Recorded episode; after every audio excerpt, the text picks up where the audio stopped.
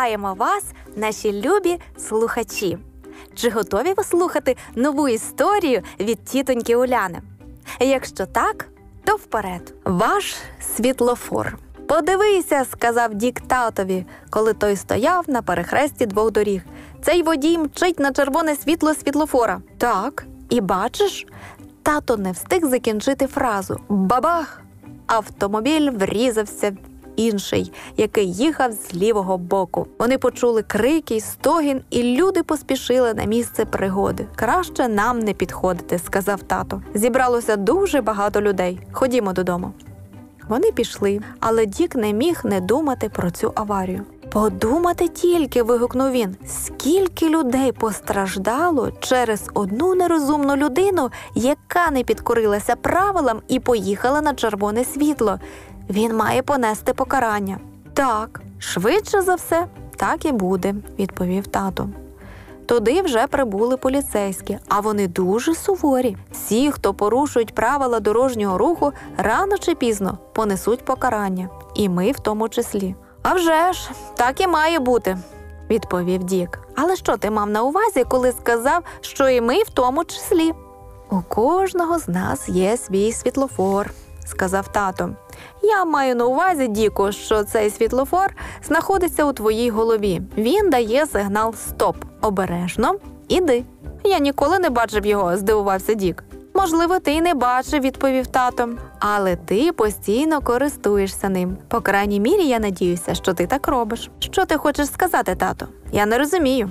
«Добре, в тебе говорить совість, чи не так? Оце я називаю світлофором, тому що він підказує тобі, коли ти маєш зупинитися, а коли маєш бути обережним, і коли можеш йти вперед». «Чудово!» – вигукнув Дік. «Я ніколи раніше про це не думав».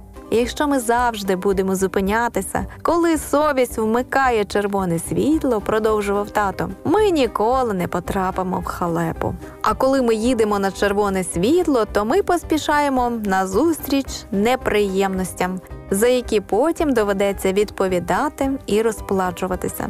Дік мовчав. Він роздумував над почутим.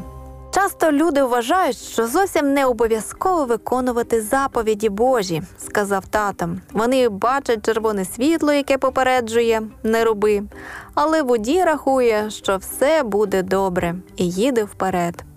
Проте потім це коштує йому надто дорого». «Але що спільного тут із совістю?» – запитав Дік. «Біблія – це голос Бога, котрий говорить до нас», – сказав тато.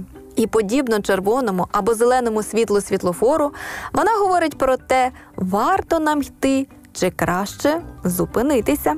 Якщо ми незмінно будемо підкорятися сигналу совісті в світлі Біблії, ми завжди будемо слухняні Богові. «Я все чудово зрозумів», – сказав Дік. «Але що робити, коли загориться жовте світло? Коли ми сумніваємося і не впевнені, як вчинити, не знаючи, чи це правильно, чи ні, то совість говорить нам, щоб ми були уважними і чекали яскравого сигналу перед тим, як іти. Так буває дуже часто. І коли ми знаходимося на роздоріжжі, ми маємо звертатися до Бога та просити у нього керівництва. Він завжди вкаже нам правильний шлях, якщо ми зачекаємо. І якщо ти стоїш в нерішучості, Діку, намагаючись зрозуміти, що добре, а що погано, пам'ятай старе правило.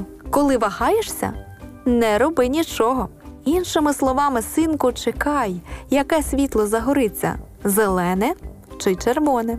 «Я думаю, тато, що зелений означає йти, чи не так?» «Так, звичайно». «Сумління увімкне зелене світло, коли ти будеш робити щось добре, коли захочеш розділити важкість його ноші». Щоби не трапилось біди,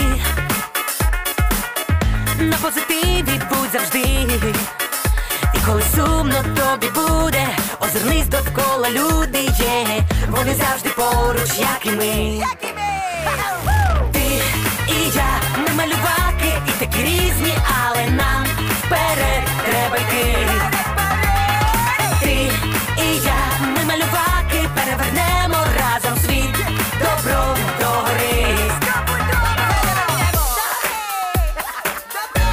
Мальваки Сіті Лайф.